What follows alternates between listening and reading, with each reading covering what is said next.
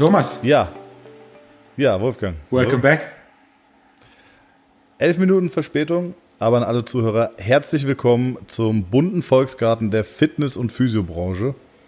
Ähm, mit einem Delay von 13 Minuten, die alleine auf dich zurückzuführen sind, Wolfgang. Was, wie erklärst du Die Hürde des technischen Problems. Ja. ich habe ich hab in der Zwischenzeit sogar eine Story gemacht, wie ich einfach alleine in FaceTime sitze und du weg bist und äh, ich einfach warte, dass es losgeht. Wir haben jetzt einige Setups ausprobiert. Ich denke, das vom letzten Mal ist das, was am besten funktioniert. Und äh, das heißt, die nächsten Male ist es Plug and Play oder Plug and Podcast. Ja, freue ich mich. Also, äh, vielleicht ganz kurz, first things first, eine Sache, die ich mir, die ich auf jeden Fall ganz kurz mit dir ansprechen möchte, für alle, die neu einschalten, ich würde sagen, wir machen am Anfang immer so ein bisschen easy Nonsense Talk, äh, was geht so ab und was steht an und danach wird es irgendwie ein bisschen fachlicher. Ähm, ich stand heute bei mir in der Praxis und habe, also Thema Kampfpilotenjacken, Wolfgang. Ja. Ich stand, ich stand so in der Praxis und dann läuft, äh, ich habe so einen Glaskasten, da läuft, läuft die ganze Zeit ein Kerl dran vorbei, der eine Kampfpilotenjacke anhat. Ein normaler Dude. Mit, mit Namen wahrscheinlich Jens Schmierer, würde ich dir jetzt mal sagen, hat Abi mit äh, 2,8 gemacht. So ein absoluter Average Deutscher. Und warum hat der aber eine Kampfpilotenjacke an, habe ich mich gefragt. Vielleicht kannst du mir die Frage beantworten. So ein Tarngrün mit Abzeichen auf dem Arm. Weil er Kampfpilot ist? Nein. das ist die einzige Erklärung, die ich gelten lasse. Ansonsten ist es eine eine Riesenfrechheit. Wie, wo ist die Verbindung? Wie kommt man denn darauf, in den Laden zu gehen, zu sagen, haben Sie auch irgendwas mit Abzeichen auf dem Arm? Sag's mir. Keine Ahnung. Also ich habe mich die ganze Zeit gefragt und habe gedacht, das frage ich dich heute als allererstes. Bevor ich dich frage, ähm, wie war der Champagner, Wolfgang, und wo ist meiner? Dana ist unterwegs. Wirklich? Ja, klar. Wie, wie ich, direkt, am, direkt am Freitag ging die E-Mail aus. Ja. Hast du aber nachgefragt oder kam unser Sponsor und hat. Äh ich habe ich hab nachgefragt, ob es möglich ist, dass der Thomas Armbrecht ebenfalls ja. äh, ein Fläschchen Champagner verkosten könnte. Und äh, da haben sie gesagt, sie kümmern sich drum. Okay. Ich sitze gerade hier und bin, äh, bin verzückt. Ja, ich freue mich sehr. Vielen Dank. Ja, Champagner kam bisher ganz gut an, würde ich sagen. Etwas ungewöhnlich, sicherlich ein Novum, aber äh, lustige Aktion, die äh, sich auf jeden Fall für die Zuhörer gelohnt hat, die zugeschlagen haben. Es gab 40% Rabatt, oder? Ja, also, also ich meine, jetzt können wir auch, jetzt wo wir, wo wir wirklich gesponsert werden, können wir auch, oder müssen wir das, glaubst du, wir müssen es als geldwerten Vorteil versteuern? Ich denke, solange du kein, diese Frage stellst, nein. Okay. Äh, kurzer Fun Fact: Es gibt Bundesliga-Vereine, wo die Spieler die Karten, weil die Vereine wird, also irgendwie mit äh, wirtschaftlich geprüft wurden, ähm, nicht mehr unlimited Kontingent an Karten haben, ja. weil eine VIP-Karte, ne, einen gewissen Wert hat. Also die hatten ja Bundesliga 300 Euro oder so. Äh, müssen manche Spieler diese Karten kaufen, kriegen sie nicht vom Verein, weil es ein geldwerter Vorteil ist. Also weil du ja, wenn du jetzt zwei Karten hast pro Partie, das sind 600 Euro, sind 1200 Euro, die du im Monat quasi mehr verdienst oder halt eben einen geldwerten Vorteil hast. Und dann müssen die Spieler diese Karten kaufen ja, und versteuern. Verrückt. Mir hat mal ein Lufthansa-Pilot erzählt, dass äh, wenn er quasi als Pilot zu Sonderkonditionen Flugtickets kauft, er im Nachhinein diese Flugtickets zum regulären Wert äh, versteuern muss aufgrund dieses äh, geldwerten Vorteils und sich deswegen diese Special-Fluglinienkonditionen äh, teilweise gar nicht rentieren für ihn. Krass, okay, Wahnsinn. Ja. Noch ein Fun Fact zum Thema Fliegen. Wusstest du, dass Piloten im Cockpit niemals das gleiche essen dürfen? Ja, für den Fall, dass ähm, es einem schlecht geht. Richtig. Warst du schon mal im Cockpit? Ja, mein, äh, mein Vater war, äh, hat bei Lufthansa Flytraining gearbeitet, also war ähm, so im Bereich Simulatoren und so sehr aktiv und wir kannten auch viele Piloten. Ich habe äh, ich hab viele Piloten in meinem Freundeskreis und bin nach, äh, die letzten zwei Reisen nach Mauritius und Barbados, die waren jeweils im Cockpit. Lustige Geschichte, ähm, wir fliegen völlig entspannt und dann sagt, äh, dann merkst du auf einmal, okay, auf diesem, auf diesem Wetterradar kommt auf einmal äh, so eine rote Wolke. Und du merkst, okay, es steigt so ein bisschen die Tension im Cockpit und dann sagt, äh, der Kumpel von mir war Co-Pilot oder Senior First Officer und der Kapitän äh, war jemand anderes, also den habe ich da kennengelernt. Und dann merkst du, okay, die Tension steigt und du merkst, okay, dann funkt mein Kumpel und den Tower an, sagt, ey, wir verlassen die normale Flugbahn, wir fliegen jetzt irgendwie um diese Gewitterwolke rum. Und du merkst, okay, jetzt wird's irgendwie kritisch. Und ich dachte, jetzt nehmen die irgendwie diesen Schaltknüppel in die Hand und ziehen da dran. Aber die haben einfach nur an einem einzigen Rädchen gedreht. Ich weiß auch genau, wo dieses Rädchen ist und auf einmal fliegt dieses Flugzeug eine Linkskurve. Alle bleiben sitzen im Cockpit. Und dann nach einer Minute drehen sie wieder ein Rädchen, dann fliegt es eine Rechtskurve und dann waren sie wieder an Bord und alles war entspannt. Es war die haben an einem Rädchen gedreht, Wolfgang. Das war Wahnsinn. Das hätte ich 100% auch hinbekommen. Ich möchte jetzt nicht die, die, äh, die Fähigkeiten und das Skillset eines Piloten mindern, um Gottes Willen, aber diese Kurve hätte ich fliegen können. Alles andere drumherum auch? Wahrscheinlich nicht. Aber ich glaube, starten könnte ich eine Maschine. Bin noch nie ein Flugzeug geflogen.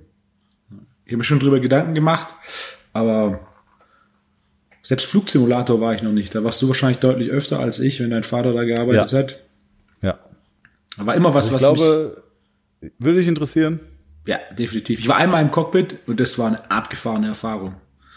Ich bin viel geflogen und irgendwann hat sich die Möglichkeit ergeben, während dem Flug mal in so ein Cockpit zu schauen und allein nur die Perspektive. Du siehst ja immer links und rechts raus, wenn du am Fenster sitzt. 100 Prozent. Aber geradeaus, das war abgefahren.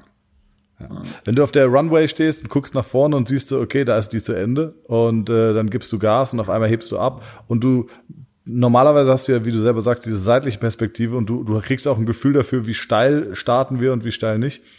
Und wenn du auf einmal der zieht die Nase hoch und du siehst nur noch blau, ist schon crazy. Oder du siehst Wolken und siehst, wie du Kerzen gerade durch diese Wolken fliegst, ist schon crazy. Ich bin einmal im Wasserflugzeug direkt hinter der, dem Cockpit gesessen. Und da kannst du war Ja. quasi offen und dann konntest du auch rausschauen. Das war auch im Landeanflug. Ich kann, ich habe es jetzt noch vor Augen, als wäre es gerade eben gewesen. Wo du dann quasi runtergehst Richtung Wasser, aus ein paar hundert Meter runterkommst und dann quasi war nicht Cockpit, aber war erste Reihe und Cockpit war offen. Das heißt, du konntest vorne raus se- sehen. Das war auch äh, auf jeden Fall ein cooles Erlebnis. Fliegst du gerne? Eine Zeit lang sehr, sehr gerne. Irgendwann bin ich so viel geflogen, dass es so ist, oh, kann man machen. Aktuell ist mein Bedürfnis danach relativ gering. Aber ich würde sagen, grundsätzlich bin ich ein sehr begeisterter Flieger. Bei dir? Du bist ein begeisterter Flieger. Äh, ja, ich bin viel geflogen in meinem Leben. Aufgrund der Körpergröße, ich glaube, ich würde mich als äh, unkompakt beschreiben, fliege ich so semi. Weil ich kann dir mal ein Foto schicken, wie ich in der, wie ich in der Echo sitze. Das ist äh, Tierquälerei. Also so, äh, die Peter würde aufschreiben, wenn du versuchst, dein Tier so zu verschicken, wie ich in der Echo sitze. Das ist absurd.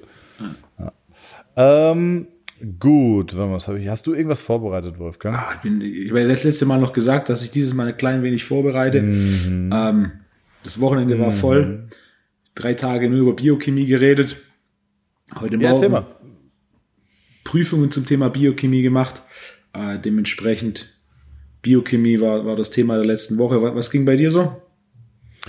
Jetzt erstmal fragen, wie läuft, wie laufen Prüfungen ab, die online stattfinden bei dir? Ich überlege mir eine Frage, dann überlege ich mir drei Antworten, von denen eine richtig ist, dann tippe ich die alle ein und dann habe ich da so eine Online-Plattform, wo du dann im Endeffekt dich einloggst und wenn du eine Vorlesung abgeschlossen hast, hast du eine Reihe von Fragen, so fünf bis zehn, je nachdem wie lang die Vorlesung war und dann musst du alle richtig beantworten, um die nächste Vorlesung freizuschalten, sodass ein bisschen Qualitätskontrolle da ist. Ah, okay, cool. Du hast mir eben auch einfach mal, während ich noch irgendwie WhatsApp geschrieben hat, hast du mir noch mal eine Frage in den Kopf geknallt und zwar, wiederhol sie noch mal. Keine Ahnung, was habe ich gefragt? Weiß nicht mehr, welche Frage du mir Deine eben gestellt Woche hast. war. Das war die letzte, die ich Nee. gestellt habe. Nee, nee, während ich, bevor wir aufgenommen haben, bevor wir eingezählt haben, hast du mir doch eine Frage aus der Biochemie ge gestellt. Ist nicht mehr? Ich kann mich erinnern, welche dass ich, Farbe? ah, okay. Exakt, ich kann mich erinnern. Und zwar, welche Farbe Bilirubin die Haut färbt. In welche Farbe Bilirubin die Haut färbt. Alle mal ganz kurz nachdenken. In welche Farbe färbt der Abbau von Bilirubin die Haut? Kann man das so sagen? Ja. Die richtige Antwort ist gelb. Habe ich, hab ich gesagt, habe ich sogar gewusst, ohne dass ich irgendeine Antwortmöglichkeit von dir bekommen habe. Läuft? Die bekannte Gelbsucht. Ja, richtig, genau. Stell mir, stell mir noch mal, stell mir noch mal eine Frage. Vielleicht, es lief gerade. Hast du noch eine Frage aus dem Kopf? wie viel Hormone gibt es circa im Körper? Ähm, also du hattest mich auch gefragt, wie meine Woche lief und ich muss sagen, die Woche lief gut. Äh, es war viel Stress. Äh, am Wochenende war das Fernsehen da. Ach, wie lief das? Es war gut. Ja, es war gut, es war wirklich gut. Also, ähm, ja, die wollten da, hatte ich ja gesagt, ne, die wollten so ein bisschen von mir ein paar Einschätzungen zu Pelleten und alles Mögliche wissen. Ähm, das war cool und die waren ganz angetan und wollen jetzt eventuell sogar so einen fünfteiligen Bericht über mich machen, wie ich Patienten behandle. Äh, das ist dann für 2021 angedacht. Mal gucken, ob das was wird. Ich glaube, dass es cool ist, weil man wirklich ja die Therapie so mal so ein bisschen ins rechte äh, Licht rücken kann im Sinne von, was ist wirklich möglich, wie sehen vernünftige Untersuchungen aus. Also wenn ich davon ausgehe, dass ich vernünftige Untersuchungen betreibe, dann würde ich das gerne so ein bisschen zeigen, dass es eben keine klassische Massage ist. Und ja, also wenn diese Serie zustande käme, würde ich mich sehr freuen. Ähm, dann kam ein absoluter Top, Top, Top Bundesligaspieler, wirklich den Fußballer, wir würden den alle kennen. Ähm, auch international mega krass. Und der kommt, äh, hatte ich erzählt, dass so einer kommt gerade? Lothar Matthäus war zu Gast? Nee, Lothar Matthäus war nicht zu Gast. Ähm, das Krasse ist, ich kann ihm aktuell nicht helfen. Muss man ja auch mal ehrlich sagen. Ne? Ich erzähle ja immer nur von Erfolgen. Ja. Aber wirklich ein Top, Top, Top Bundesliga-Typ.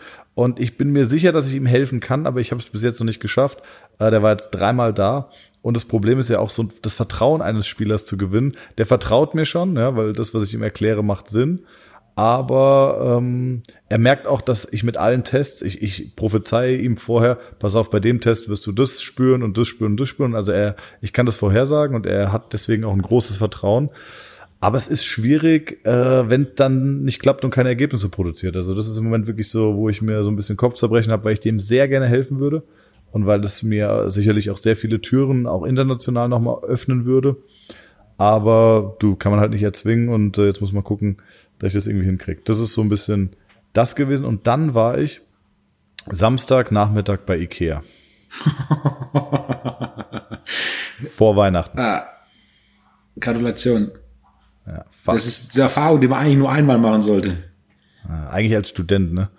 Ey, Wolfgang, ähm, da fragst du dich wirklich, warum Restaurants und Fußballstadien geschlossen sind, weil dieser Laden ist pickepacke voll jeder fasst die gleiche Ausstellungslampe an. Also die, diese Ausstellungslampe wird, wird den ganzen Tag von Leuten angefasst. Ähm, da sind Mengen an Menschen drin, die zwar alle eine Maske tragen, aber da ist nichts mit, mit Abstand, da ist auch nichts mit Fenster auf und Lüften. Also da kommst du wirklich ins Grübeln, wie, ich will jetzt kein Querdenker sein, um Gottes Willen, aber du hinterfragst dich, wieso auf einmal ein Fußballstadion äh, nicht besetzt werden kann. Es war schon crazy. Also Ikea wirklich der verrückteste Ort der Pandemie, an dem ich jetzt war. Wir hatten beim ersten Lockdown Ikea außerhalb von Stuttgart, da war Stau auf der Autobahn wegen der Ausfahrt Richtung Ikea. Also sie sind komplett den kompletten Weg bis zur Ausfahrt und dann die komplette Ausfahrt bis auf die Autobahn gestanden und dann nochmal quasi bis auf den Parkplatz warst und dann nochmal vor dem Ikea eine Schlange mit zwei Stunden Wartezeit, bis du in Ikea reingekommen bist. Wer tut sich das an, frage ich mich.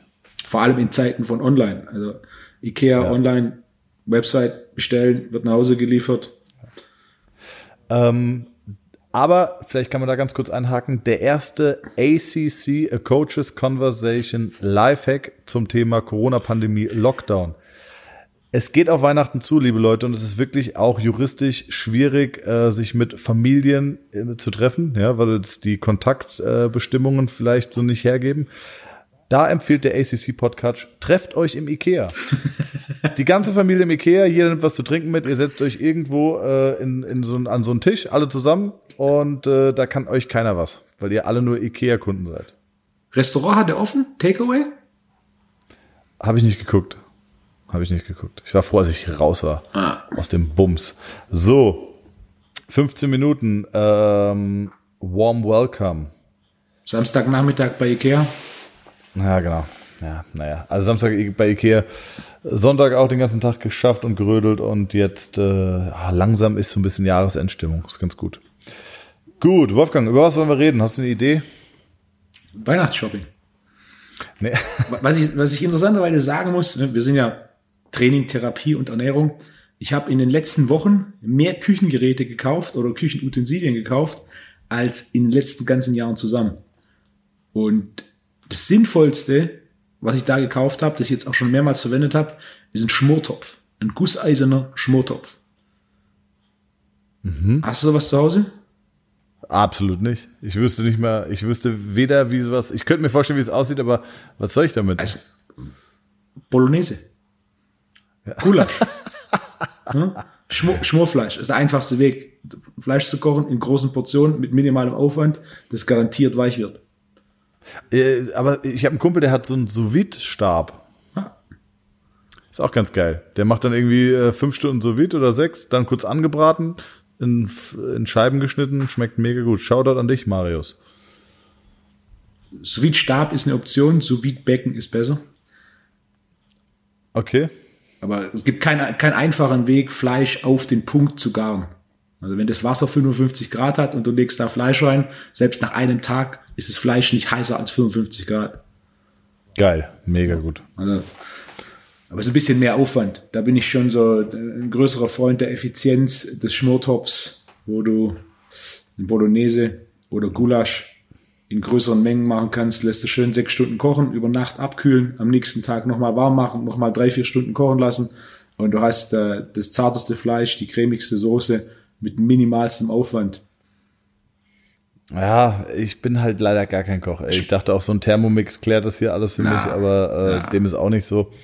Ähm, was, was, was hast du noch für Geräte gekauft? Haushaltsgeräte? Richtiger Haushaltstalk. Und dann kann ich gleich noch was zu meinem, ähm, zu meinem äh, Waschmaschinen-Gate von letzter Woche erzählen. Aber sag doch mal, was sind deine Top 3 Haushaltsgeräte?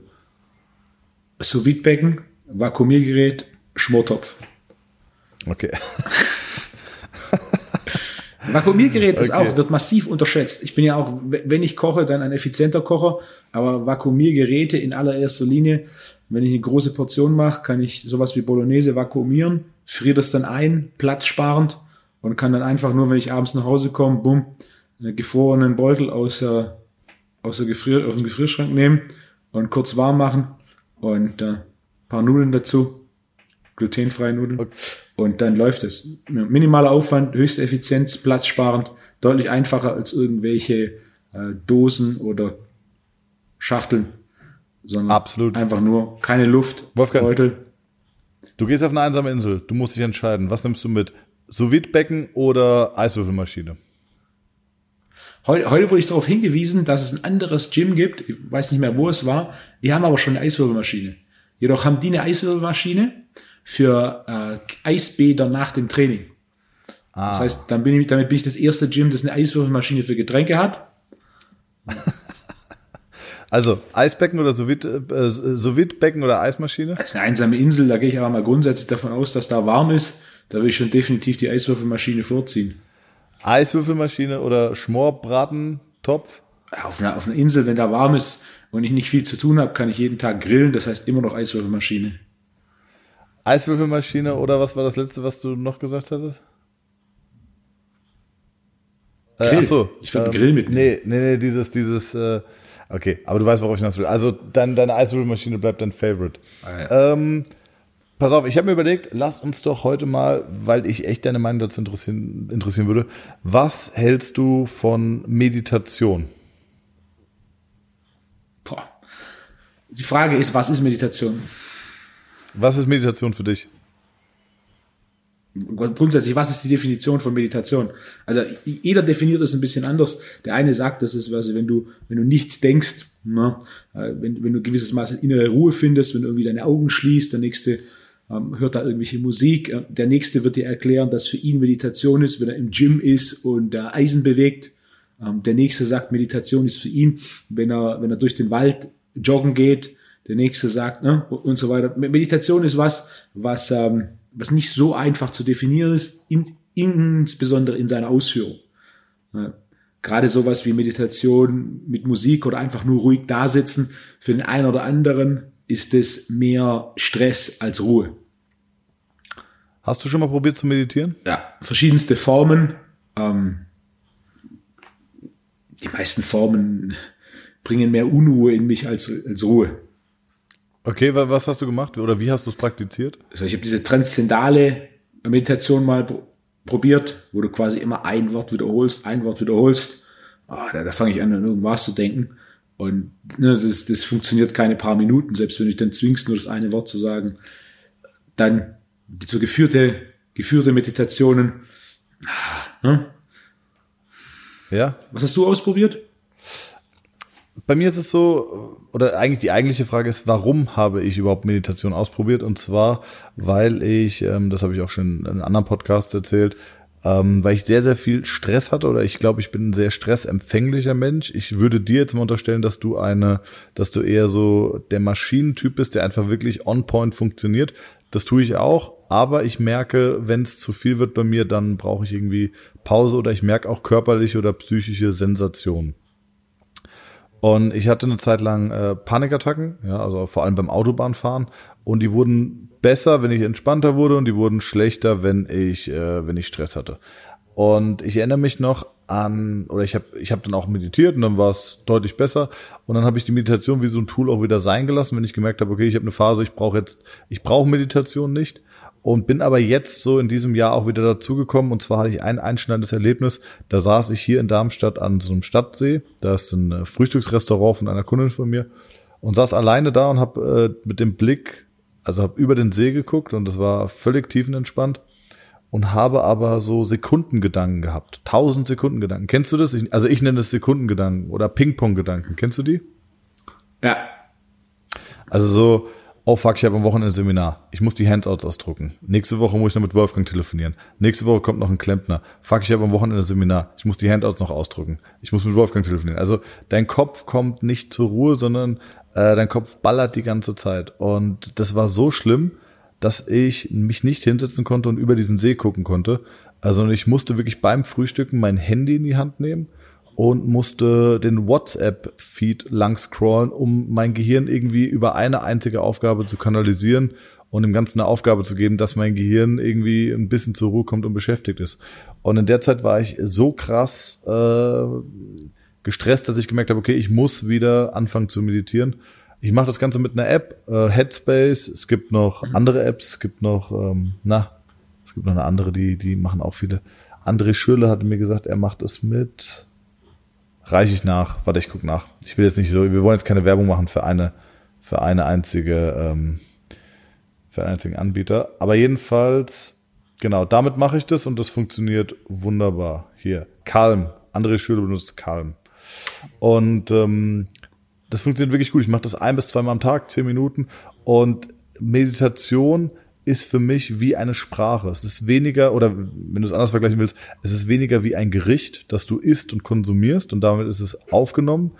Äh, es ist mehr wie Kochen lernen. Also wirklich eine Fähigkeit, ein Skill, den du entwickelst und den du auch verbessern kannst und den du gut werden kannst äh, und der dir wirklich einfach hilft, in dir selber zu ruhen, mehr Frieden zu finden ähm, und auch so diese Grenzen zwischen äh, innen und außen besser zu verstehen. Es klingt super esoterisch, ist aber 0,0 esoterisch und vor allem auch diese Apps funktionieren mega krass. Ähm, Habe ich so vielen Kunden schon empfohlen. Die helfen dir einfach wirklich zu entspannen. Hast du es mal probiert mit sowas? Ja, ich habe Apps probiert und ich, ich, ich empfehle sie tatsächlich auch. Eine von den beiden, die du erwähnt hast, empfehle ich regelmäßig. Mein Punkt ist da immer, ausprobieren, welche Art von Meditation funktioniert, beziehungsweise äh, welche Art von Meditation einfach zur Ruhe führt. Und das ist halt tatsächlich okay. von, von Person zu Person unterschiedlich. Welche, welche App hast du, empfiehlst du? Die Headspace. Das ist auch ah, meines Wissens nach die, die bekannteste und erfolgreichste. 45.000 5-Sterne-Bewertungen im App Store. Okay, das äh, ist jetzt wirklich kein Product Placement, aber es ist mega gut. Ich glaube, es ist die ersten 14 Tage kostenlos. Runterladen, ausprobieren. Ähm, und das Krasse ist, es gibt Leute, oder so war es bei mir. Ich weiß nur, das hatte ich vor, boah, vor sechs Jahren oder sieben Jahren habe ich das erste Mal damit gearbeitet. Da, damals weiß ich noch, gab es nur die englische Stimme. Ich erinnere mich immer noch an diesen Satz. And now gently close your eyes. Und das war immer so, so hat es dann angefangen. Ich war am Anfang so überdreht, dass ich nicht mal meine Augen zumachen konnte ähm, dass ich nach einer Minute meine Augen aufmachen musste, weil ich es nicht gepackt habe, in mir zu ruhen. Und eigentlich sollte es doch das Normalste oder Selbstverständlichste sein, dass man imstande ist, sich hinzusetzen, seine Augen zu schließen und zehn Minuten zu entspannen. Ja, vor allem, wenn dich irgendjemand guidet und dir sagt, was du zu tun hast oder worauf du achten sollst. Das habe ich am Anfang nicht hinbekommen. Und da habe ich auch gemerkt, okay, krass, jetzt sollte ich es erst recht machen. Es gibt diesen blöden Spruch, wenn du keine 10 Minuten am Tag Zeit hast, dich hinzusetzen, solltest du dich 20 Minuten hinsetzen. Und ähm, deswegen habe ich jetzt wieder angefangen, mache es auch mehr oder weniger fast jeden Tag und es bringt mir unheimlich viel Entspannung in mein Leben. Wann machst du es? Morgens, abends? Ich habe für mich gemerkt, dass ich die besten Erfolge habe, wenn ich es vormittags mache oder in der Mittagspause. Abends bin ich manchmal zu müde und äh, wie ich ja eben schon gesagt habe, das ist für mich eher eine Fähigkeit, die ich ausbilde. Äh, und dafür muss ich auch ein gewisses Maß an Konzentration haben. Ich bin zwar abends müder und deswegen vielleicht intuitiv ruhiger, aber mir fehlt die Konzentration. Und ähm, wie ich gesagt habe, es ist keine, keine Esoterik, dass du da sitzt und machst mhm. Om, sondern es ist wirklich mhm. eher, du sitzt da und dann heißt, okay, jetzt achte mal auf deine Atmung ähm, und dann bringen dich Gedanken weg und du merkst oder du lernst zu registrieren, ist es jetzt ein Gedanke, der mich gerade von der Atmung wegbringt, von dem Fokus? Ist es eine Emotion oder ist es ein Gefühl? Und das hilft dir dann schon mal zu, zu akzeptieren, dass du halt wegkommst. Ne? Und dann kommst du halt wieder zurück zu der Atmung und das hilft dir, also es, es bringt ultra viel. Eben mich vor ein paar Was Jahren. Was Ja? Schieß los. Nee, sag du. Ich habe mich vor ein paar Jahren mit dem Thema Zen-Meditation auseinandergesetzt und unter anderem äh, der wissenschaftlichen Analyse der Zen-Meditation. Und der interessanteste Punkt bei dem Ganzen ist, sie haben so Zen-Mönche untersucht und was sie herausgefunden haben, ist, dass wenn du 40 Jahre lang Zen-Meditation praktizierst, du quasi die Fähigkeit entwickelst, willkürlich und innerhalb von Sekunden deine Hirnströme zu senken auf genau 7,8 Hertz. Das heißt, was der lernt, indem er viel meditiert, ist innerhalb von Sekunden, ne, das Hirn ist leicht überdreht, was messbar ist mit, mit, mit einer höheren Herzzahl oder einer höheren Herzfrequenz der, der Hirnströme. Und mit dieser Meditation ist dieser Mönch imstande, innerhalb von Sekunden die Frequenz seiner Hirnwellen auf 7,8 Hertz zu senden, senken. 7,8 Hertz ist auch die, die Schumann-Resonanz oder Schumann-Frequenz, ähm, was äh, eine relativ niedrige, mit dem Neurotransmitter GABA assoziierte Hirnfrequenz ist. Ja, und ja, crazy. Das ist der ich Teil, dachte, wo du, ja, sag. Du im Endeffekt auch, du lernst es und je besser du darin wirst, desto einfacher bringt es dich runter. Ganz genau. Wie ich gesagt habe, es ist eine Fähigkeit, die du lernst und die wirklich erstrebenswert ist zu lernen. Ähm, in Bezug auf Panikattacken gab es wissenschaftliche Untersuchungen und zwar hat man festgestellt, dass es vor allem bei äh, Leuten mit Depressionen, depressiven Episoden und Angststörungen unheimlich viele positive Effekte hat. Du hast im Gehirn einen Bereich, der heißt limbisches System, der ist für die Emotionssteuerung zuständig und da gibt es wie so eine kleine Bohne, ähm, das ist die Amygdala und die ist für Erwartungsschmerz und Ängste und Angstreaktionen zuständig. Und bei Leuten, die unter Angstattacken oder Panikattacken oder Angststörungen leiden, ist dieser Gehirn, dieses Gehirnareal, die Amygdala, ist sichtlich und klinisch nachweislich äh, vergrößert. Und da gab es verschiedene Experimente mit Leuten, die dann ähm, im MRT äh, oder im CT mit Angstsituationen konfrontiert wurden. Zum Beispiel Leute, die Flugangst haben, haben dann Bilder oder Videos von Flugzeugen gezeigt bekommen. Und dann hat man gesehen, wie, dieser Hirn, wie dieses Hirnareal deutlich aktiviert wurde. Dann hat man die Leute acht Wochen lang meditieren lassen, hat ihnen versucht, diese Fähigkeit beizubringen und hat ihn dann im Retest das Ganze nochmal machen lassen. Und das Krasse ist, nicht nur, dass der, dass diese Amygdala weniger aktiviert wurde, sie hat sich sogar klinisch äh, nachweisbar verkleinert die ist deutlich kleiner geworden. Und äh, da gibt es unheimlich viele spannende äh, Studien zu. Also es lohnt sich für alle Leute, die solche Themen haben, ähm, Meditation wirklich mal auszuprobieren. Zu gucken, zu gucken, was für einen selber funktioniert. Da gab es unter anderem ein, vor fünf Jahren plus minus ein Projekt, ein, äh, wenn ich mich richtig erinnere, war es in Vancouver. Das Ding hieß 40 Years of Zen. Und da konnte man sich einbuchen. Ein Kunde von mir hat das gebucht. Da gehst du eine Woche hin und dann schließen die sich quasi an und messen deine Hirnströme. Und dann machst du äh, verschiedene Übungen, verschiedene Meditationen und ähm, nimmst da unter anderem verschiedene Supplements zu dir und die testen, welchen Effekt das auf deine Hirnströme hat, um so quasi individuell rauszufinden, was den größten senkenden Effekt auf deine Hirnwellen hat, um so quasi für dich zu identifizieren, was ist für dich das beste Protokoll oder das beste Meditationsprotokoll, ja. die besten geistigen Übungen, Musik oder ähnliches, mit dem du am schnellsten dein Hirn runterfährst. Ich glaube, mit ähm, Bachelor in Paradise kann ich meine Gehirnströme am besten senken. Johann Sebastian Bach, Barockklassik. Die komplette Barockklassik-Musik. Einfach übergangen der Gag. Ja, läuft, okay. läuft bei 7,8 Hertz. Ja? Ja. Okay, also in Zeiten, als ich noch im, Fitness, im Studio gearbeitet habe, also in einem richtigen Fitnessstudio, wo die ganze Zeit Musik läuft, da 300 Leute um dich rum sind und ne, der eine oder andere Trainer kennt das oder der eine oder andere, der in einem ähnlichen Umfeld arbeitet, kennt das. Du kommst nach Hause und es ist spät abends und dein Hirn ist auf Overdrive und du musst erstmal irgendwie Hirn runterfahren. Und da war damals noch, habe ich in der Stadtbibliothek Stuttgart ähm, CDs ausgeliehen. Kennt vielleicht noch der eine oder andere mit äh, Johann Sebastian Bach. Zehn Minuten, nachdem ich nach Hause gekommen bin, das war, das war die beste Meditation, um kurz das Hirn runterzufahren, in so einen Entspannungsmodus zu kommen und dann Abend zu essen und pennen zu gehen. Ja, krass, mega. Was, was ganz viele Leute sich immer fragen, ist, welche Musik hört Wolfgang Unsold privat? Und ich kenne die Antwort und äh, das hätten die tatsächlich die wenigsten Leute gedacht. Willst du es lüften oder soll es ein Geheimnis bleiben? Boah, äh, grundsätzlich höre ich nicht besonders, besonders viel Musik, aber ich habe ich hab einen CD-Spieler im Auto und ich glaube, von zehn CDs in meinem Handschuhfach sind, ja. Ja, äh, sind acht alte Jay-Z-Alben. Ja, yes, saugeil. Welches hast du? Ah, ich habe alle. Ich habe alle von. Ja? Bis auf das allerletzte. Ich weiß nicht, ob es das noch als CD gab. Das war mir ein bisschen zu sehr, also das auf Tidal released wurde. das war mir ein bisschen zu sehr. Jay-Z war, war mega, wirklich. aber das alte, hast du das letzte von ihm gehört?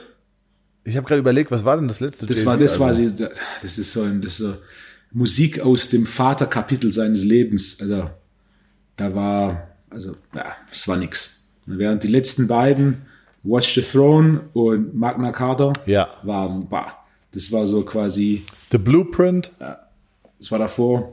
Blueprint war mega. Black Album. Ja. Die letzten Reasonable paar. Doubt. Großes Kino. Und das allerletzte, mir fällt nicht mal mehr der Name ein, also ich glaube 333 oder 666 oder so hieß es. 444. Oder 444. Ja. Das war es war schwach. Das war nix? Sehr schwach. Aber ne, so, so Musik ist ja auch, oder Kunst ist ja äh, im Allgemeinen repräsentiert es die Realität des Künstlers und ähm, Jay-Z's Realität vor zehn Jahren oder vor 20 Jahren war eine andere wie jetzt. Was hat er? Drei Kinder und ne? Absolut. Gesetzter, ruhiger siehst geworden. Siehst du ja auch, finde ich, bei, bei Sido siehst du ja auch diese Entwicklung. Der ist nicht mehr der Junge aus dem Block, sondern ist ein relativ normaler, erfolgreicher äh, Medienprofi geworden, ne? Beobachte ich nicht so genau. Aber wenn du sagst, macht schon Sinn. Ich habe ihn öfter und öfter der, im Fernsehen gesehen. Ja, genau, genau. Wobei du kanntest aber auch das letzte Mal, habe ich dich angerufen, glaube ich, und habe angefangen mit Everybody from the 313, put your motherfucking Klar. hands up and follow me. Das kanntest du aber auch, gell? Klar. Ja. Tatsächlich, ich habe ich hab, ich hab früher nie 313 verstanden, weil das ist ja für, das ist glaube ich der, der, der Zip-Code für Detroit, wenn ich jetzt nichts Falsches erzähle. Äh, ich habe früher verstanden vom The Free World Free und habe nie den Sinn verstanden, was er damit meint, was Eminem damit meinte. Aber gut. Genug, genug Hip-Hop-Talk. Ähm, interessanter Fun Fact. Ja, okay. Rough Riders Anthem. Also ja. ich denke, jeder, der vor 1990 ja, geboren wurde, kennt das Rough Riders Anthem. Ja. Es war ein Deutscher, der das Ding gemischt hat. Echt? Ja. Kennst du, kennst du J. Cole? Schon mal gehört. Okay, auch mega guter amerikanischer Hip-Hopper, wie ich finde. Kommt aus Frankfurt ursprünglich. Oh. Ja, könnt, könnt, ihr, könnt ihr 90er, 80er, 90er Hip-Hop, Stuttgarter könnt ihr einpacken, weil Typen wie J. Cole kommen aus meiner Gegend. So. Ähm, du meinst, was ich eben noch gedacht Base? hatte, was die. Ja, ja, genau, richtig, ganz genau. Was ich äh, eben noch gedacht hatte, bei der Zen-Meditation müssten denen nicht auch die Hüftbeuger brutal verkürzt sein, wenn die so lange in einer Position bleiben, Wolfgang?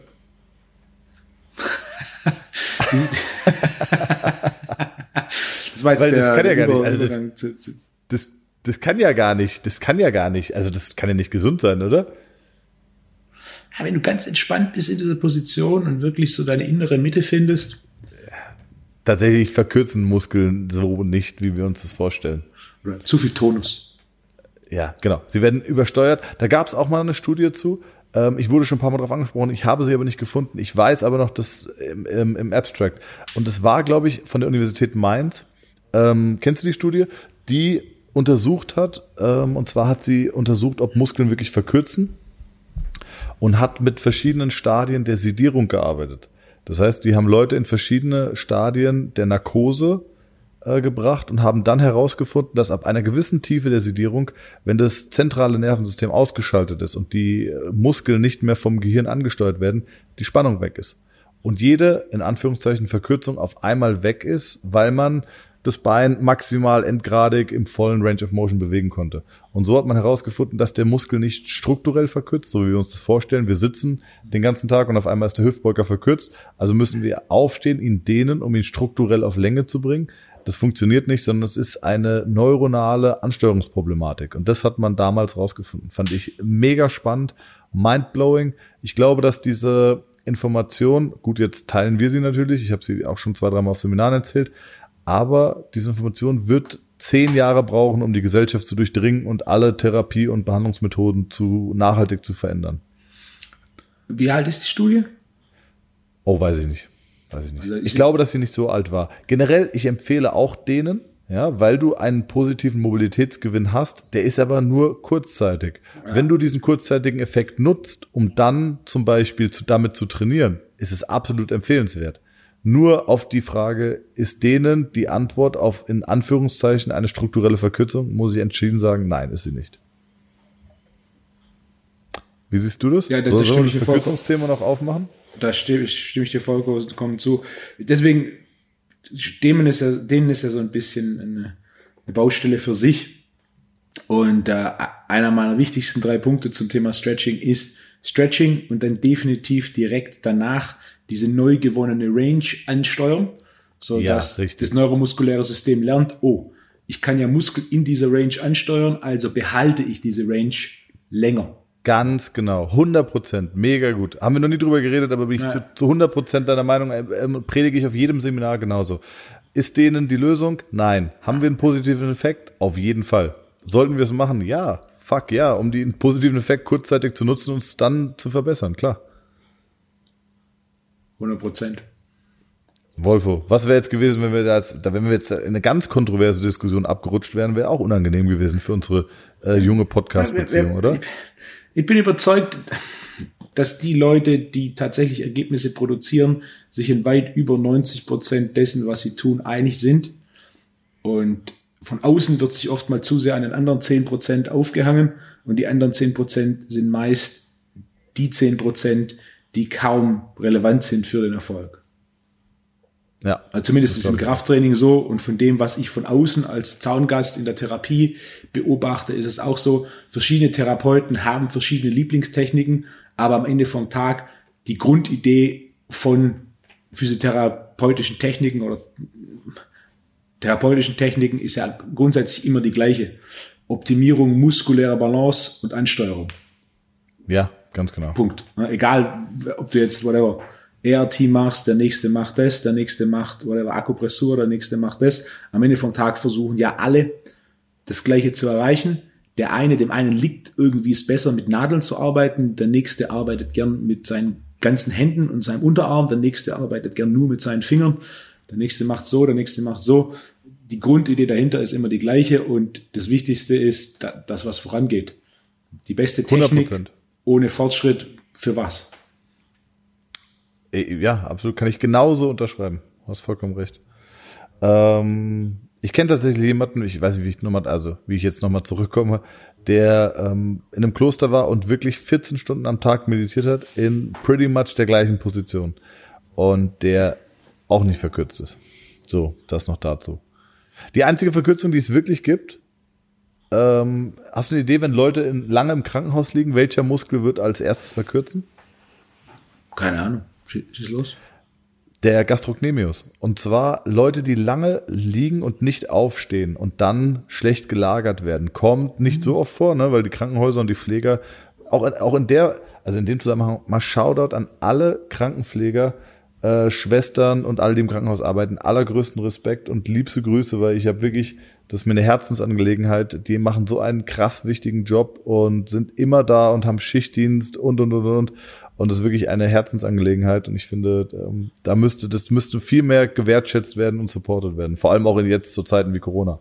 Also äh, von meiner Seite und ich denke auch von deiner Seite Grüße gehen da raus. Ähm, es gibt aber immer wieder den Fall, dass Leute irgendwie nicht gut gelagert werden und dann, wenn du normal auf dem Rücken liegst, fällt dein Fuß nach vorne, so in die Plantarflexion. Und in der Position ist der Gastrocnemius strukturell angenähert. Und wenn du jetzt wirklich lange Zeit nicht aufstehst, wir reden von vier Wochen, sechs Wochen, ähm, oder nicht so ein Keil unten in dieses Fuß, in den Fuß eingelagert wird, der dein Sprunggelenk zumindest auf 90 Grad bringt, dann verkürzt tatsächlich der Gastrocnemius. Und der verkürzt so krass, dass irgendwann strukturelle Umbauprozesse stattfinden, die den Muskel irreversibel in Bindegewebe umwandeln. Kriegst du nicht mehr in den Griff. Die Leute kriegen dann wie so Lifterschuhe oder High Heels, damit sie dann normal laufen können. Ähm, aber das kriegst du nicht mehr in den Griff. Warum macht der Körper das? Ganz einfach, der Körper ist bestrebt, immer ökonomisch zu arbeiten. Und jeden Muskel, den er nicht braucht, jeder Muskel kostet in Ruhe Energie, ja, und deswegen baut der Körper irgendwann nach einer gewissen Zeit den Muskel in Bindegewebe zurück und oder um. Genau, das ist extrem ökonomisch, was das Energielevel angeht, aber extrem ineffizient, was die Beweglichkeit angeht. Genau. Crazy. Lust, lustiger Fun Fact, oder? Ja, habe ich auch einen genau aus der gleichen Richtung. Dr. Robert Schleib, kennst du? Äh, ja, der Faszienguru, ne? Genau, der hat viel zum Thema Faszienforschung gemacht. Und ähm, ich habe ihn ein paar Mal persönlich getroffen und einmal hat er mir hat er erzählt, dass ähm, er mehrere Personen kennt, die ein IT-Band, so Iliotibialband, an der Innenseite des Oberschenkels haben. Und ich war so, ach Quatsch. What? Und zwar Reiter, die aufgrund dieser Belastung des Drucks Ach. Mineralienablagerungen und eine Verdichtung der Faszie an der Innenseite des Oberschenkels haben, das dann strukturell sehr ähnlich ist zu dem IT-Band. Also die haben quasi eine, eine Verdickung des Bindegewebes wie, wie wir grundsätzlich außen, an der Innenseite aufgrund dieser konstanten Belastung der Innenseite durchs Reiten. Krass. Wahnsinn, noch nie gehört. Ja. Ich habe ich hab eine sehr, sehr, sehr erfolgreiche deutsche Reiterin, die auch international reitet. Ähm, da werde ich jetzt mal noch bewusster drauf, also mir zumindest mal die, das klingt eher, wie soll ich, wie soll ich das jetzt sagen, mir die Innenseite der Oberschenkel angucken. du hast so strukturelle Anpassung. Zum Beispiel, wenn wir uns den Beinbizeps anschauen, aus Sicht der, der Kräftverteilung, die meisten oder grundsätzlich jeder ist der Bizeps femoris, der äußere Teil, ist grundsätzlich stärker oder kann mehr Kraft entwickeln als der innere Teil des Beinbizeps, der Semimembranosus. Ich hatte schon zwei Kunden, bei denen der Semimembranosus, der innere Teil, deutlich stärker war als der Bizeps femoris, der äußere Teil.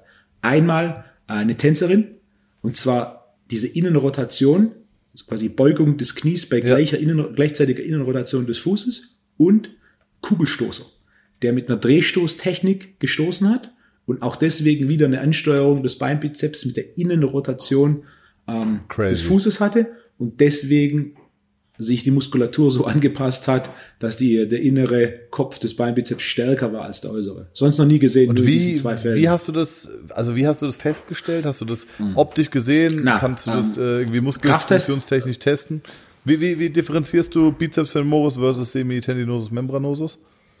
Es gibt zwei Tests, der eine ist aufwendiger, der andere ist einfacher. Der aufwendige wäre, wir nehmen eine Beinkörnmaschine und du testest, was ist dein 6RM, also was, mit welchem Gewicht kannst du maximal sechs Wiederholungen machen, mit 10 nach innen gedreht, mit 10 neutral und mit 10 nach außen.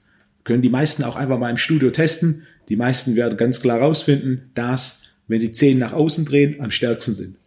Für die, die viel Beinkör gemacht haben, mit 10 gerade, ist teilweise so, dass mit 10 gerade sie am stärksten sind. Das, da, das ist ein Test, der dauert ein bisschen länger. Der einfache Test ist, du steckst ein Gewicht ein, mit dem du maximal 6 bis 8 Wiederholungen schaffst, machst dann Beincurls, Plantarflex, das heißt, du streckst die 10 weg und machst dann, solange es geht, und bei der letzten Wiederholung, wo du kaum noch hochkommst, hast du jemand, der hinten beobachtet, was die Zehen machen. Also im circa maximalen, okay, krass, ja. beziehungsweise maximalen Bereich kompensiert grundsätzlich jeder zu einem gewissen Maß und du kompensierst immer in Richtung deiner Stärke. Das heißt, Absolut, was bei den ja. Beincurls bei den meisten passiert ist, wenn es nicht weitergeht, dann drehen sie automatisch die Zehen leicht nach außen, um so mehr Bizeps femoris zu rekrutieren und so quasi den stärkeren Anteil des Beibizeps nutzen zu können. Fuck, Wolfgang, du bist so eine Maschine. Die Folge hat sich für mich jetzt schon gelohnt. Jetzt dürfen wir nur keine Fehler machen mit Abspeichern und Hochladen, weil allein schon diese Knowledge ist die gesamte Folge wert. Wahnsinn. Läuft. An der Grüße, an der Stelle vielleicht auch nochmal, an, an, der, an der absoluten Knowledge Peak, am absoluten Knowledge Peak vielleicht nochmal Grüße an unseren leckeren, leckeren Champagner-Sponsor. Wolfgang, wer war das? Tétanger. Also äh, Tétanger. Tétanger, der Werbepartner ist Belvin. Jetzt sage ich dir mal, wie ich, das, wie ich das ausgesprochen hätte. So richtiger, ich bin richtiger deutscher Thomas. Warte mal. Ja. Ah, wo habe ich dich denn? Ich habe dich ja nicht bei WhatsApp. Es gibt ja kein WhatsApp von dir. Nee. Sorry, machen wir weiter. Ah, und ähm, das, das Produkt ist der Champagner von Tétanger, den ich jetzt letztes Wochenende beworben habe. Heitinger gesagt. ah, das, ich glaube, die, Französ die Franzosen wären da nicht sonderlich begeistert, wenn du es Deutsch aussprichst. Ja. Tétanger. Tétanger. Ja. ja. Absolut, absolut. Ja, meine, meine also, coole Sache. Wir haben letzte Woche was geschickt, verkostet. Am Wochenende gab es also quasi ein Nikolaus-Special. Und ähm, ja, war, war, eine, war eine coole Aktion dafür, dass es quasi das erste Mal war, dass so ein Produkt gesponsert hat, beziehungsweise ja. wurde. Schauen, schauen wir mal, was die Zukunft bringt. Sehr cool. Also wenn's, wer wenn's daheim eine coole Firma hat, bitte immer äh, alle Infos an Wolfgang. So, äh, jetzt ich habe noch fünf Fragen, Wolfgang, habe ich vorbereitet. Boah. Fürs die nächste Woche muss ich mir auch drei, drei, drei vorbereiten. machst du eh nicht. Genauso, genauso wie du nie technisch vorbereitest, um 18.30 Uhr dann on point bist. Ich war um 17.36 Uhr. Das hätte ich nie gedacht. Wolfgang, du bist der Typ, der ich früher in der Schule war. Hätten wir uns nicht mit äh, Anfang Mitte 30 und mittelmäßig gefestigter Persönlichkeit kennengelernt, sondern in der Schule wären wir, glaube ich, richtige Chaoten geworden. Also ich war ein richtiger Chaot. Ich glaube, mit dir, du hättest da gut reingepasst in dieses Schema. Ich war effizient. Ja. ich, ich war nie da. Bin ich immer noch. Ich, wenn ich, habe noch ein Klassenbuch, das hatten wir damals, also das haben wir damals, ich weiß nicht, ob man sowas erzählen darf.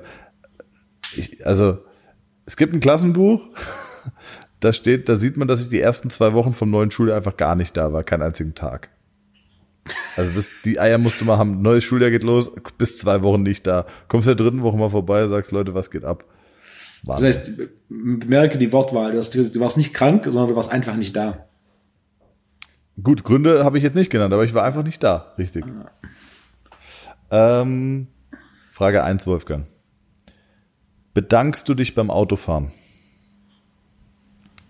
Für was würde ich mich beim Autofahren bedanken? Das habe ich mir gedacht, dass du so ein Typ bist. Stell dir vor, du kommst in eine enge Straße. Rechts und links stehen Autos. Oh, so, ja. Wenn, wenn also, ja, dir kommt ein Auto entgegen, ja. dir kommt ein Auto entgegen, nehme ich immer die Hand hoch. Du fährst, machst du die Hand hoch oder nicht? Ja, ich mache die Hand hoch. Wenn, wenn einer mitdenkt, mache ich die Hand hoch wenn, wenn einer beim Einfädeln mitdenkt, mache ich die Hand durch. Jedes Mal, wenn jemand beim Autofahren aktiv mitdenkt, so mache ich sofort die Hand hoch. Das ist etwas, okay. das ich sehr zu schätzen weiß.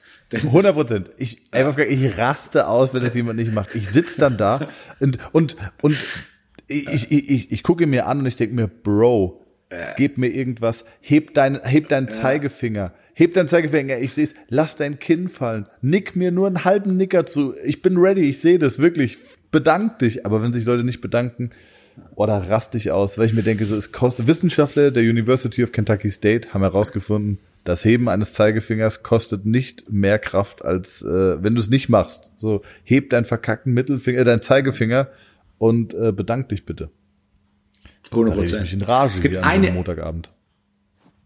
Es gibt eine Ampel, immer wenn ich vom Gym nach Hause fahre, fahre ich da vorbei und an dieser Ampel, die ist kurz geschalten und grundsätzlich schlafen die Leute. Also jedes zweite Mal, wenn ich an dieser Ampel stehe, muss ich hupen, weil es grün ist und nicht gefahren wird. Und die paar Mal, wo dann jemand die Hand hebt, freue ich mich richtig und es ist so ein Moment so, okay, immerhin, so, das geschlafen, aber Du hast dich bedankt dafür, dass ich dich darauf hingewiesen hast. Let's go. Aber, achso, du, du stehst hinter ihm, hupst und dann geht die Hand hoch? Ja, so nach dem Motto, danke für den Hinweis oder sorry fürs Schlafen. Okay, okay. Aber manchmal, also manchmal hebt man ja auch die Hand und sagt so, chill mal, Brauner da hinten. Ja, aber du, weißt du? das ist ja die Handbewegung. You know? Ah ja, okay, so. okay, ja, okay, okay, verstehe ich. Okay, gut. Aber ich, ich hätte dir auch zugetraut, dass du alte Effizienzbestie zu einer bist, der sich nicht bedankt und sagt so, warum steht mir doch, ist doch ja. nur rechtens, dass ich hier jetzt durchkomme. Nein, nein, nein, nein. Okay, gut. Gut, nee, finde ich gut. Ähm, Frage zwei, oh, die könnte aber ausufern. Vielleicht, vielleicht ist das ja ein Thema für nächste Woche. Ja? Schieß ähm, los und dann entscheiden wir. Okay, was hältst du von Kalorien in general? okay, das ist kein Thema für heute. Das ist, das ist gut. Ja. Wir haben direkt schon einen Übergang zur nächsten Episode. Oder? Denn, äh, ja.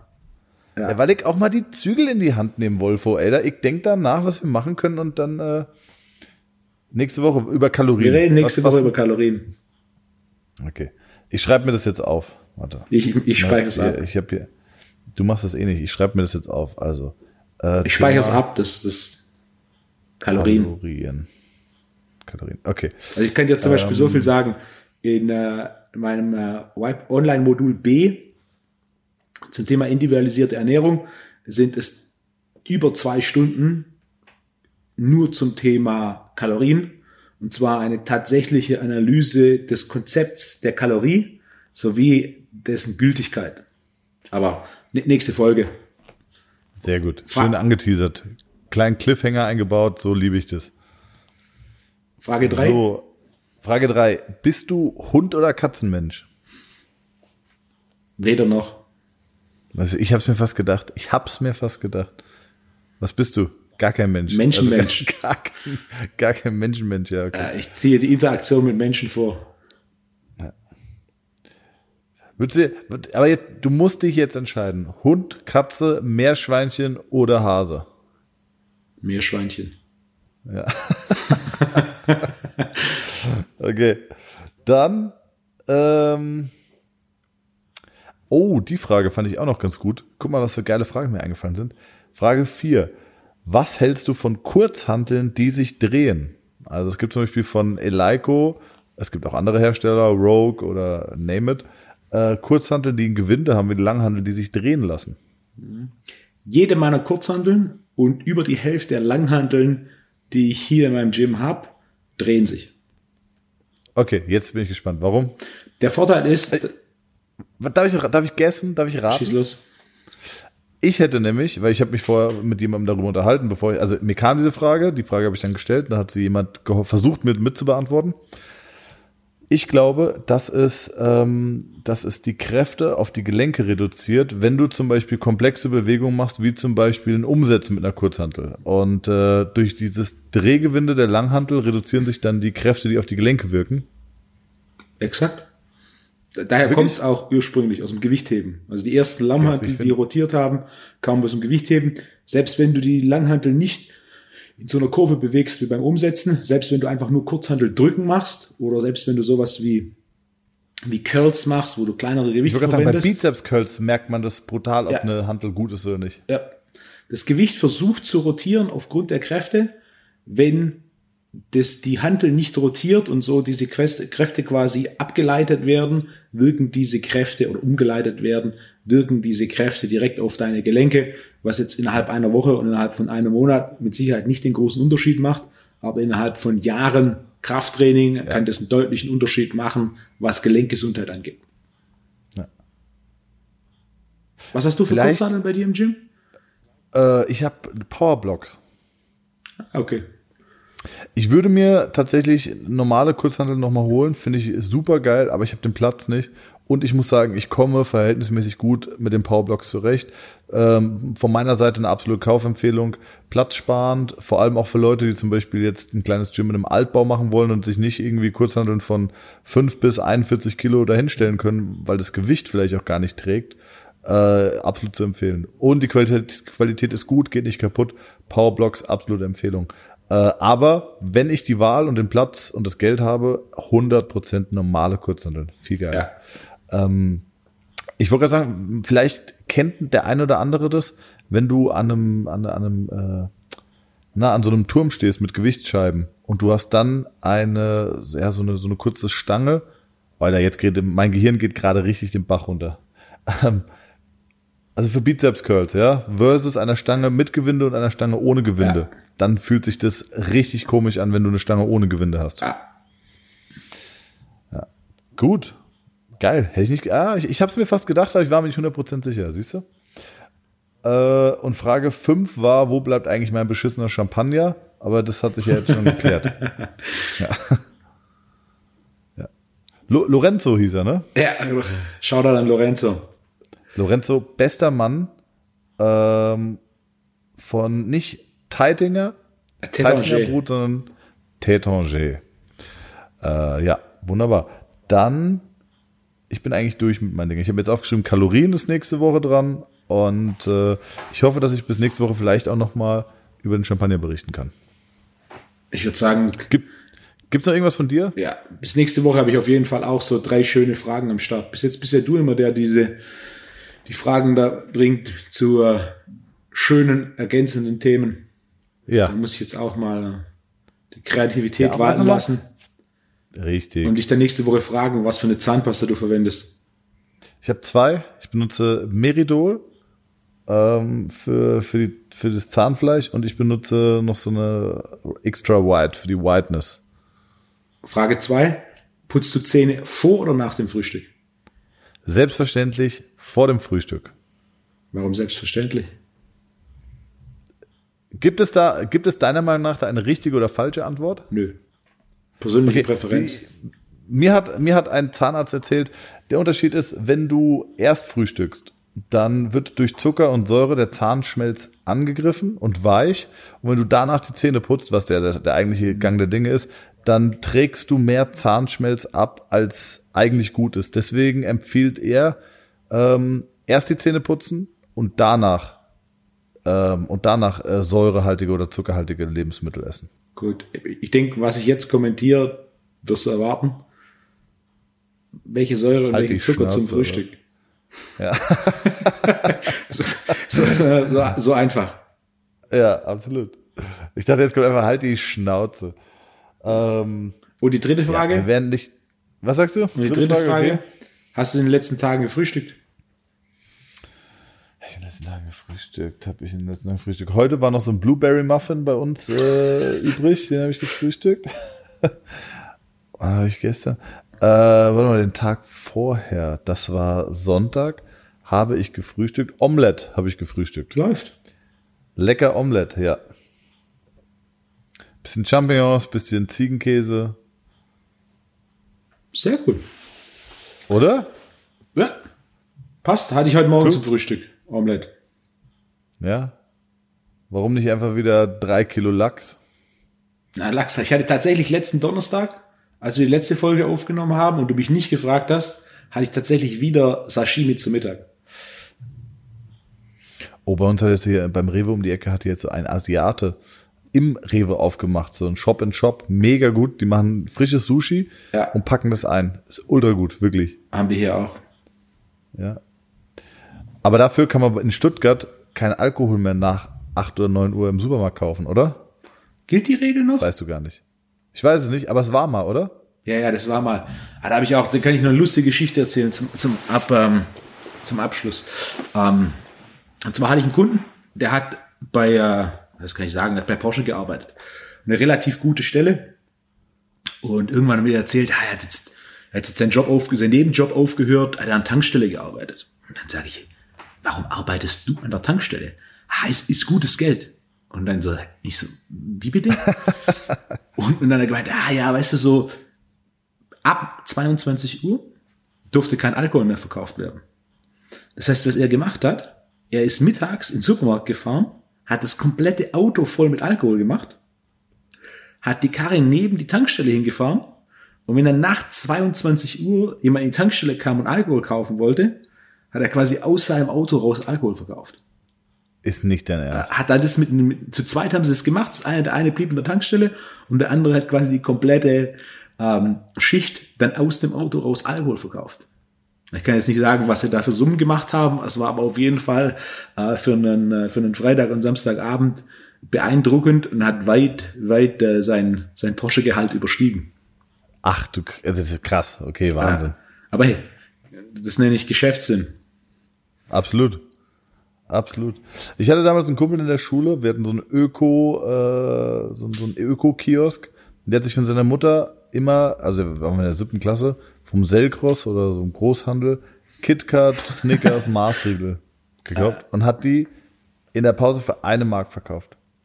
Der hat damals richtig Kohle gemacht. Der hat wirklich Kohle gemacht, bis irgendwann die Schule gesagt hat, so, okay, wenn der Siebtklässler äh, jede Pause irgendwie 100 Euro, 100 Mark macht, dann können wir auch das Kiosk da, also wenn es eh jeder ist, dann können wir auch das Kiosk das verkaufen lassen. War ganz gut. Sehr erfolgreicher Mann geworden. Der Kerl ist sehr erfolgreicher Mann geworden. Wohnt in Monaco mittlerweile. Was kostet ein Quadratmeter Monaco, Wolfgang?